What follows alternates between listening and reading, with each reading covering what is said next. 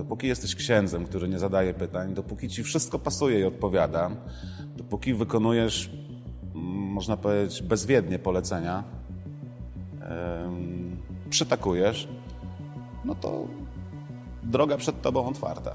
Ja się zawiodłem dawno temu, e, a potem poziom zawodu, nie wiem, urósł do takiej rangi, że to już przestał być zawód, natomiast e, ja myślę, że nawet pojawiła się swego rodzaju złość. Oni się porozumiewają językiem złożonym z dwóch słów. Władza i pieniądz. Chcesz powiedzieć, że w celibat to fikcja?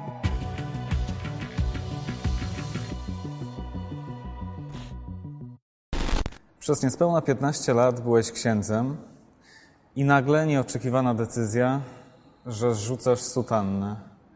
Co się stało? No to tak. Mm. Czy szczerze mówiąc, to fajny skrót. Przez 15 lat i, yy, i decyzja. Nie, to myślę, że to nie tak też. To nie była decyzja po 15 latach przede wszystkim. Ja nie wiem, czy jest możliwe podejmować takie decyzje od tak.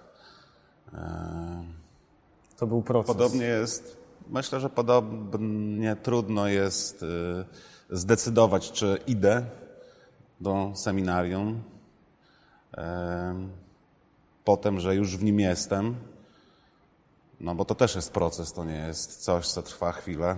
E, Później jakiś etap, i tu jest chyba mm, pole do e, myślenia i do podejmowania decyzji, E, No bo jak już jestem księdzem, to kim ja tam właściwie jestem? I to, to mi nie dawało spokoju. I e, takich światełek e, różnego koloru było dużo. E, pomarańczowych i czerwonych. I powiem szczerze, że sam się dziwię sobie, mm, że no tyle lat się poruszałem tak w ogóle bez zdawania sobie sprawy z konsekwencji tego, co robię. Jakie rzeczy w takim razie, jakie sprawy przybliżały cię do tej decyzji? Nie wiem, czy to nie będzie paradoks, ale Pan Bóg mnie przybliżał do tej decyzji pewnie mm, bardzo wiele osób, które, mm, z którymi przyszłoby mi tak rozmawiać twarzą w twarz, e, no, powiedziałyby, co on za głupoty gada, jaki Pan Bóg. Zawsze byłem bardzo wierzącym człowiekiem. Myślę, że teraz jestem jeszcze bardziej wierzącym człowiekiem niż byłem kiedyś. Zawiodłeś się na instytucji, jaką jest Kościół? Ja się zawiodłem dawno temu, e, a potem poziom zawodu, nie wiem, urósł do takiej rangi, że to już przestał być zawód. Natomiast e, ja myślę, że nawet pojawiła się mm, swego rodzaju złość. E, No jak to jest możliwe? Jak można? Jak można? Musi być jasne, ja nigdy świętym człowiekiem nie byłem, takim z obrazka. Kawał ze mnie drania i to czasami pomagało, czasami przeszkadzało. Nie wiem, to tak jak z dobrym instrumentem, no, ma charakter i albo się na nim umie grać, albo nie. Więc podobnie jest i tutaj. Natomiast no, nie wyobrażałem sobie nigdy, jak można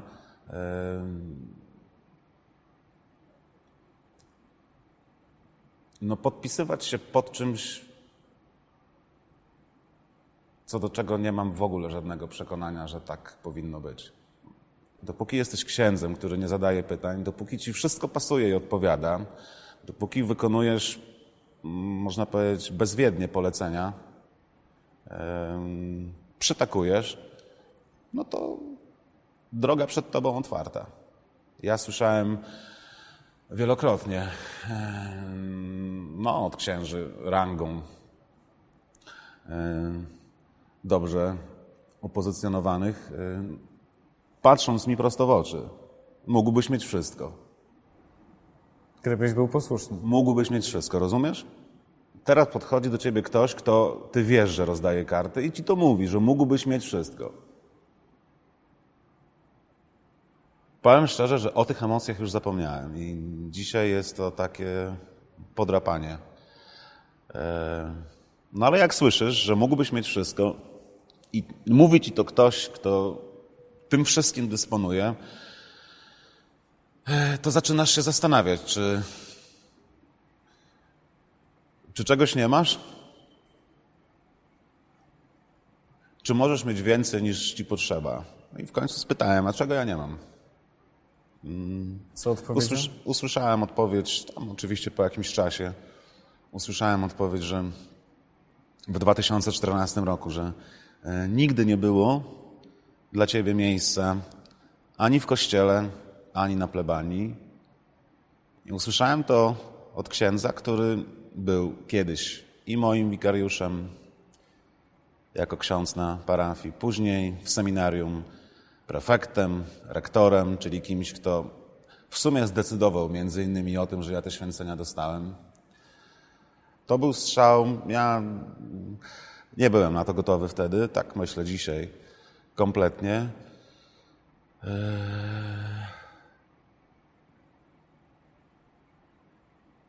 Ja mu tylko wtedy powiedziałem, jemu samemu powiedziałem, no trzeba było mi powiedzieć to paręnaście lat temu. Ja bym dzisiaj miał trójkę dzieci, żonę, nie zostawiłbym tego, co zostawiłem. I pewnie byśmy się nie rozstali tak jak dzisiaj, tylko czasami bym wpadł do księdza na kawę. W tym kościele miejsca nie na mnie, na Boga nie ma miejsca. To nie jest kazanie, to nie jest ambona, chociaż takie kazania też były. Czasami dostałem w łeb, czasami dostałem zakaz mówienia kazań. Przetrwałem to.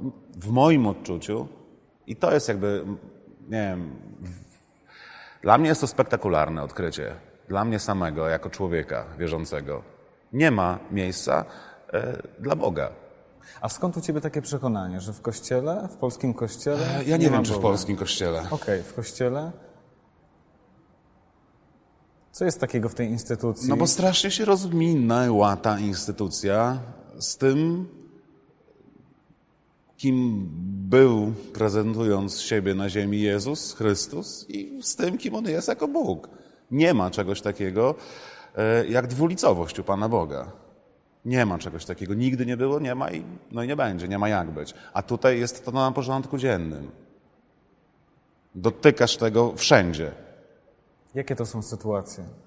W 2003 roku jestem chwilę po święceniach. E, Jestem księdzem wikariuszem, który po paru dniach już wie, że to jest wszystko fikcja. To był dla mnie straszny strzał, gdzie tak, nie wiem, cztery dni minęły. Ja sobie wtedy pomyślałem, co ja najlepszego ze swoim życiem zrobiłem. To tak, dzisiaj jest to łatwo powiedzieć. Wtedy miałem 28 lat. I ani do tyłu, ani do przodu. E, I wiesz, że tak jest. Inaczej nie dasz siebie samego oszukać, że jest inaczej, bo, no, bo, no bo nie i tyle. Umiera mój ojciec w grudniu. No muszę temu proboszczowi, już wtedy muszę. Bo nie chcę, nie powinienem, tylko muszę, no bo nie ma relacji z tym człowiekiem żadnej. E, Mówię, no umiera ojciec, umarł ojciec i potrzebuję jechać na pogrzeb. No to usłyszałem od swojego księdza proboszcza, że jednego śmiecia mniej. Takie słowa od księdza No. proboszcza?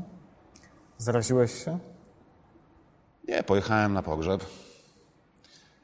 E, Poprosiłem, żeby nikt mi nie przeszkadzał w pochowaniu ojca.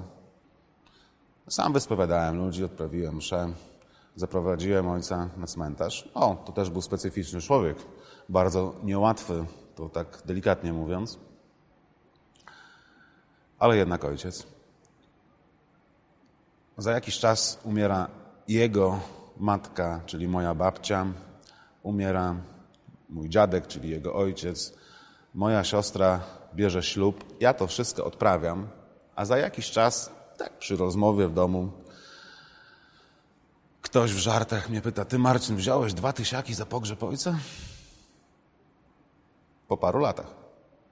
Potem się okazało, że tak samo za pogrzeb babci, za pogrzeb dziadka, za ślub e, siostry. Ja to wszystko odprawiałem, oni kasowali. Za twoimi plecami. No. To są drobiazgi, które Dla mnie są to drobiazgi, bo doświadczyłem no, masy różnych innych rzeczy, które jakby też mnie nie zwaliły z nóg, mm, nie zachwiały wiary, natomiast ugruntowały w tym, o czym rozmawiamy przede wszystkim. No, co by zrobił Bóg w takiej sytuacji? Co by zrobił ten Jezus w takiej sytuacji? Kiedy ludzie wymyślili sobie prawo, w ramach którego kobietę można ukamienować, bo, no i tam bo coś. Dzisiaj sobie też ludzie wymyślają różne prawa. Oni też sobie wymyślają różne prawa, w ramach których można człowieka napiętnować, ukamienować, zdyskredytować, skreślić, Oni, potępić. Oni, księża. czyli księża. Generalnie wymyślają tyle najróżniejszych sytuacji, które ciebie jako człowieka wyrzucają poza nawias. Będziesz pokazany palcem, będziesz wyśmiany, będziesz odsunięty od wszystkiego, będziesz się musiał czuć nikim, a jeśli chcesz odzyskać jakąś pozycję, to będziesz musiał do nich wrócić na czworakach, na kolanach, przypełznąć, cokolwiek zrobić i błagać o litość. Nie Boga, ich. Ty się na coś takiego nie godzisz. Ja się na coś takiego nie godziłem nigdy. Ani w życiu swoim jako dziecka małego, ani w swoim życiu jako chłopaka, który miał różne pomysły na życie, ani chłopaka później, ani dorosłego człowieka, ani będącego w seminarium, ani godzinę przed święceniami, ani w trakcie bycia księdzem, ani później. Nigdy. Dlaczego? Dlatego, że mam obraz e, przed oczami, co zrobił Pan Jezus z Marią Magdaleną. Tam pozwolił ją zatłuc na tej ulicy, czy powiedział zaraz, zaraz, chłopaki. Skąd więc u księży ta łatwość? Ze strachu, Przed? stratą. Czego? Oni się porozumiewają językiem złożonym z dwóch słów: władza i pieniądz. Stracić mogą i jedno, i drugie. I jak poczują stan zagrożenia, bardzo często kompletnie nieuzasadniony, ale wystarczy, że poczują. Tak są przygotowani, tak są zagospodarowani, jeśli chodzi o odczuwanie. Wystarczy, że poczują, to jest mur, wiadomo co zrobić, wprowadzić procedury. To się dzieje lawinowo, momentalnie. Zwykły człowiek nie ma nic do powiedzenia w takiej sytuacji. Władza, o której mówisz, wynika z autorytetu, domyślam się. A pieniądze? Jak ci się powodziło jako księdzu? Ile zarabiałeś? Jakbym się, to ci odpowiem tak, jakbym się zachłysnął propozycją mógłbyś mieć wszystko, to miałbym wszystko. Tak to, co jesteś sobie w stanie teraz wyobrazić, to niedostępnego dla kogoś, kto pracuje, porządnie pracuje, jest wykształcony i, i nawet swego rodzaju ma plecy. Jest to niedostępne dla takiego człowieka, natomiast jest to dostępne dla, można powiedzieć, zwykłego chłopaka, który nie za wiele sobą prezentuje, bo to jest bardzo dobry kandydat, który nie za wiele sobą prezentuje. Jest to dostępne dla niego miesiąc po święceniach, czyli po pierwszej wypłacie. Wystarczy być lojalnym? Posłusznym? To chyba też za duże oczekiwania. Wystarczy nie zadawać pytań.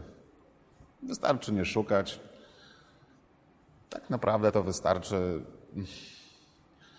Znaczy myślę, że scenariusz jest bardzo często podobny. No, wysyłają cię na parafię, jakiś tam czas trochę cię poobserwują, czy w ich pojęciu jesteś potencjalnym źródłem ich problemów i kłopotów. Jak nie jesteś, to masz święty spokój na takiej parafii. Jesteś sobie 3, 4, 5, 7 lat. I dobrze ci się wiedzie. Możesz mieć wszystko. I bardzo często jest tak, że masz. Wszystko. No, znaczy, ja wiem, że pieniądze są nośnym tematem, natomiast to jest w tamtym środowisku to też jest tak, że mm, no, licytacja to jest nie tylko gruby portfel. Licytacja to jest gospodyni. Licytacja to są perfumy, to są wyjazdy. Dobra gospodyni, masz na myśli No co to, by mam dobrze na myśli? zjeść, czy Dobrze zjeść to można wszędzie. Dzisiaj nie potrzeba do tego gospodyni. chcesz powiedzieć, że celibat to fikcja? Ty, no to są ciężkie tematy, jak na takie spotkanie, gdzie trzeba się zebrać w, w dwóch zdaniach, ale. y, Czasem myślałem, po co ten celibat cały jest, kiedy tak naprawdę. znaczy, ja muszę powiedzieć, że tutaj też święty nigdy nie byłem. O tak.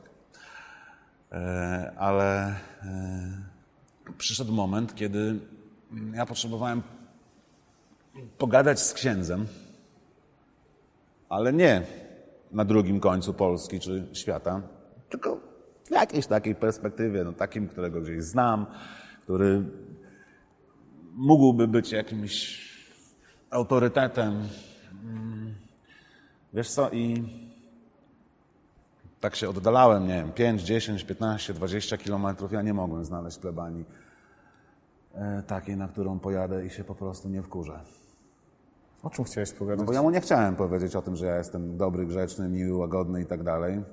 Tylko o tym chciałem powiedzieć, o, czym, o co ty mnie tak naprawdę dzisiaj pytasz. Jak to jest z tym celibatem, jak to jest z tym mną, który ja mam doświadczenia takie i takie. I... No, żeby on mnie przekonał, żebym poczuł, że on mówi prawdę, Że celibat ma sens. że celibat ma sens na przykład, że, że jest to jakaś norma, która porządkuje jego księdza życie. No to nie znalazłem takiej plebanii w swojej głowie, na której by nie było gospodyni, która mieszka tam normalnie jak żona. No to mówię, po co ja tam pojadę? Myślę, że wracamy do początku. No, Kościół jako instytucja, czyli ta gradacja w dużej mierze złożona kopuła e, z księży. To jest jedna część, która kompletnie sfiksowała w moim odczuciu. Kompletnie. To nie, to nie jest ocena negatywna czy pozytywna, tylko to jest dramat. To jest koszmar, bo Bóg tego nie wymyślił. W tym nie ma Boga. Mówię to autentycznie, szczerze i domyślam się, że w co wierzę, chwilę po śmierci, ja będę miał okazję Bogu powiedzieć dokładnie, patrząc tak samo w oczy, jak dzisiaj Tobie. Tam nie było Boga. Nie, nie da się być w porządku samemu z sobą, patrząc na to. Wspomniałeś o tym celibacie. Mówisz, że ciężko znaleźć plebanię, na której nie byłoby gospodyni. Niech będzie, to coś się stało? E, może to nie przypadek, że zgasło światło. E, w jaki sposób w takim razie księża tłumaczą sobie to, że nie przestrzegają celibatu? Em, Oni są przekonani, że tak jest dobrze, że tak powinno być, że nie ma w tym nic nienormalnego. E, Rozmawiając o celibacie, trzeba powiedzieć, że rzeczywiście nie ma w tym nic nienormalnego. Tyle. Jest człowiek, jest mężczyzna, jest kobieta, jakoś tam się odnaleźli w życiu, są razem, żyją razem. Em, I tu się pojawia problem, no bo sobie są w stanie to między sobą, dla siebie, dla własnego użytku, tam, nie, tam się tego nie tłumaczy, bo to jest oczywiste. To jest do tego stopnia oczywiste, że dziwne by było, jakby było inaczej. Jakby też nie chcę, ja nie chcę być, broń Boże, żadną wyrocznią, ani żadnym, żadną instancją, która mm, w tej chwili wydaje jakikolwiek osąd czy wyrok, bo to też nie jest norma. No uczciwie trzeba powiedzieć, że jest różnie. Natomiast bardzo ciężko jest spotkać mm, kogoś, kto by rzeczywiście w 100%, w połowie, w 50% e, zachowywał normy, e, co do których e, no, sam podjął decyzję, że tak, tak będzie w jego życiu. I oczekuje tego od wszystkich na ambonie i w konfesjonale. I potrafi nie rozgrzeszyć, bo drobiazg. Zdarzały mi się takie sytuacje, oczywiście nie rozmawiam o tym, ale zdarzały się takie sytuacje, gdzie dla kogoś był to dramat, bo on nie dostał rozgrzeszenia. Spytałem dlaczego.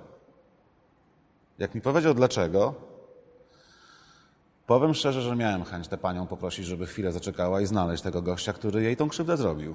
to była błaha rzecz, a dla niej Dla niej to był koniec świata, bo był ona nie koniec. mogła iść do komunii. I babki, wszystkie jej kąpelki widzą, że ona nie idzie. I pytają czemu. Ja doświadczyłem takich sytuacji, które no, ostatecznie gdzieś we mnie spowodowały, że powiem teraz szczerze, ja się nawracam. W tym momencie, kiedy panowie zapadła decyzja, że no, ja do nich nie pasuję, w ogóle wszystko i tak dalej, ja powiem szczerze, mi spadł kamień z serca. Ja poczułem autentyczne, mm, autentyczny powrót do Boga. Pomyślałem sobie, wreszcie nie podpisuję się pod czymś, co budzi moją odrazę.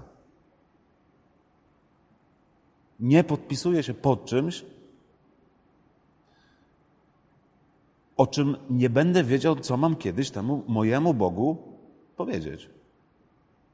Nie, spadł mi kamień z serca.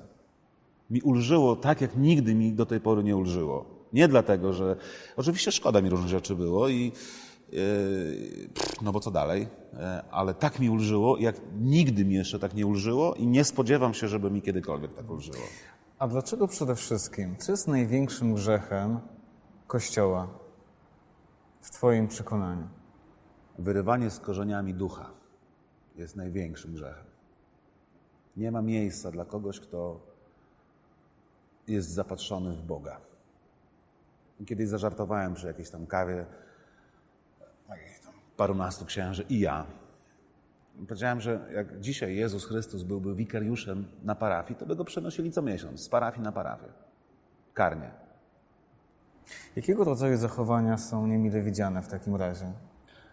No jak przestajesz sprawiać pozory, że ci wszystko pasuje, to jesteś podejrzany. Jak się nie śmiejesz wtedy, kiedy wszyscy się śmieją, to trzeba myśleć, czy przy tobie nie milczeć. Jak zaczniesz pytać, zadawać pytania, zaczniesz szukać, no to jedna, druga taka próba. Potem trochę presji. To jest bardzo łatwy instrument, no bo możesz iść z jednej parafii na drugą. Tutaj zarabiałeś dobrze, tam nie zarabiasz nic albo prawie nic, bo i takie są. E, Każdy o tym wie i nikt nie chce tam iść. No i tak to wygląda. Jak jesteś jednym z nich, no to mi wtedy, ja, do mnie dotarło po latach dopiero oczywiście minęły emocje, nerwy, złość. E, no miał facet rację. Nigdy nie pasowałem, nie pasuje, nie było dla mnie miejsca, no bo on sam sobie odpowiedział jakby też na te twoje pytania i myślę, że na nie jedno, nie tylko nasze, e, no bo nie ma miejsca dla Boga w Kościele. W, w, w takim wymiarze, w takim kształcie, w tak zdefiniowanym na strukturze nie ma miejsca na kogoś czy coś takiego jak Bóg. Nie ma miejsca na przebaczenie, nie ma miejsca na zostawiam 99 owiec i idę za jedną, to nie ma czegoś takiego. Nie ma takiej postawy w tych ludziach. No bo to to się łatwo mówi, przepraszam teraz za fragment kazania. Łatwo się mówi, zostawiam 99 owiec i idę za tą jedną. A gdzie ty idziesz? Jak ty nie wiesz, gdzie ona jest? Który pójdzie za zagubioną dzisiaj? Ja nie znam żadnego. Ty byłeś księdzem, który stawiał pytania. A jak pozostali? Dużo pozy, udawania. To to jest codzienność, no tak jest codziennie. No jesteś, jesteś o wpół do ósmej po pracy rano. No to czymś się trzeba zająć. No jest pogrzeb. No to kto odprawi? Bo ja odprawiałem tydzień temu. E, trzeba pospowiadać. To ten to niech nie idzie, bo on będzie spowiadał do rana. To leć ty. No to to jest codzienność. I jeśli to jest praca, a bardzo często jest to obowiązek jak w pracy, no to jeśli mówisz, że jest coś smutne czy przykre, to jak, no to oczywiście tak można to teraz określić, ale jak, jak patrzysz na to i bierzesz w tym udział i widzisz, że jest, czujesz, że jest to smutne i przykre, no to, mm, no właśnie, no to chcesz taki być? Jak dziś wygląda Twoje życie? Musiałeś wiele spraw zacząć Nie, od nowa. To, no właśnie, musiałem wszystko zacząć od nowa. Myślenie musiałem zacząć od nowa. Yy, Domyślam, zaczęło się od, od bazy przede wszystkim takiej, że to, no, to, co wcześniej chwilę rozmawialiśmy, że jednak bardzo mi ulżyło. Eee, Więc jeśli tyle razy mówiłem gdzieś tam na kazaniach o nawróceniu, to sobie tak wyo- wyobraziłem sobie, co musi czuć człowiek, który się nawrócił. Rzeczywiście się nawrócił. Nie nawrócił się do kościoła, do tego czy do tamtego, wszystko jedno do którego, tylko no, spotkał Pana Boga, no, nawrócił się do Pana Boga. Poczuł Bożą moc w swoim życiu. No więc ja się tak poczułem, ale to, no to miłości się do garka nie nałoży, trzeba kartofli nakroić i no właśnie. nowy zawód, Tak. nowa praca. Nowe, nowe wszystko, nowe myślenie, wiesz, na początku to obawa właściwie przed wszystkim, no bo trzeba wyjść na ulicę. No, ja nie jestem z tych ludzi, którzy nagle gdzieś wyjadą i no nie, ja mieszkam u siebie. Tam, gdzie mieszkałem, tam, gdzie no też specyficzna sytuacja, bo ja tam 7 lat byłem na parafii w tym samym miejscowości, gdzie, e, gdzie żyłem całe życie i gdzie dzisiaj żyję. E, Mam to szczęście, że mm, nie rozstałem się e, z panami kapłanami, bo kobieta. Przecież święty nigdy tu nie byłem, ale nie tym razem. Natomiast mi się życie ułożyło na tę chwilę bardzo dobrze. Można powiedzieć, mam swoich ludzi koło siebie, e, mam pracę, w której się odnajduję, odżyły pasje, które gdzieś tam też już zaczynały e, tracić wartość jakąkolwiek, muzykę. Mm, Zacząłem sobie pozwalać na pisanie tekstów, różnych tekstów. Nie żałujesz Czego? decyzji? Słuchaj, jak się człowiek nawraca, to sobie dupy nie zawraca tym, czy jest szczęśliwy, czy nie, bo jest. Więc ja sobie nie zawracam takimi rzeczami w ogóle. Nie ma czegoś takiego. No, ja autentycznie mam tak, że mi spadł kamień z serca. Ja zrobiłem sobie krzywdę. Blokując swój umysł, blokując swoje sumienie, blokując swoje serce, blokując siebie tak naprawdę, bo, no bo ty stary, ja, ja miałem ciężko w życiu strasznie od dzieciaka. Ojciec artysta, ale alkoholik. E, no ciężko, po prostu i tyle. Mnie nikt, ni, niczego mnie nikt nie nauczył. Musiałem się nauczyć sam. Żyć, funkcjonować, przeżywać. I teraz nagle jest tak, że y, co z tym wszystkim mam zrobić? I mi spadł kamień z serca, no bo wreszcie robię. Się musiałem podstawowych rzeczy nauczyć. Wziąć do ręki śrubokręt. Nie przykręcić śrubkę, tylko wziąć do ręki śrubokręt. Bo ja go nigdy w życiu nie musiałem mieć w ręku. A co dopiero przykręcać? Ja się dwa miesiące zastanawiałem, się w łóżku coś tam zepsuło, dwa miesiące, autentycznie, dwa miesiące się zastanawiałem, jak wziąć śrubokręt. Jak już się w końcu odważyłem i wziąłem śrubokręt, to po prostu tą śrubkę przykręciłem. I to jest coś bardzo konkretnego i to jest też metafora. Bo coś, co miałem wbite do głowy, że nie. I był, non-stop był dysonans. Ludzie są zatkani na kazaniach, a ja dostaję zakaz mówienia kazań. E, nie umiesz nic zrobić. Się zastanawiam, czy śrubkę wkręcić i wkręcam. Dzisiaj zarządzam potężną grupą ludzi, pracowników, rozrzuconych po ogromnym terenie i nie mam z tym problemu. Gratuluję Ci odwagi. Dziękuję za spotkanie. Wielkie dzięki.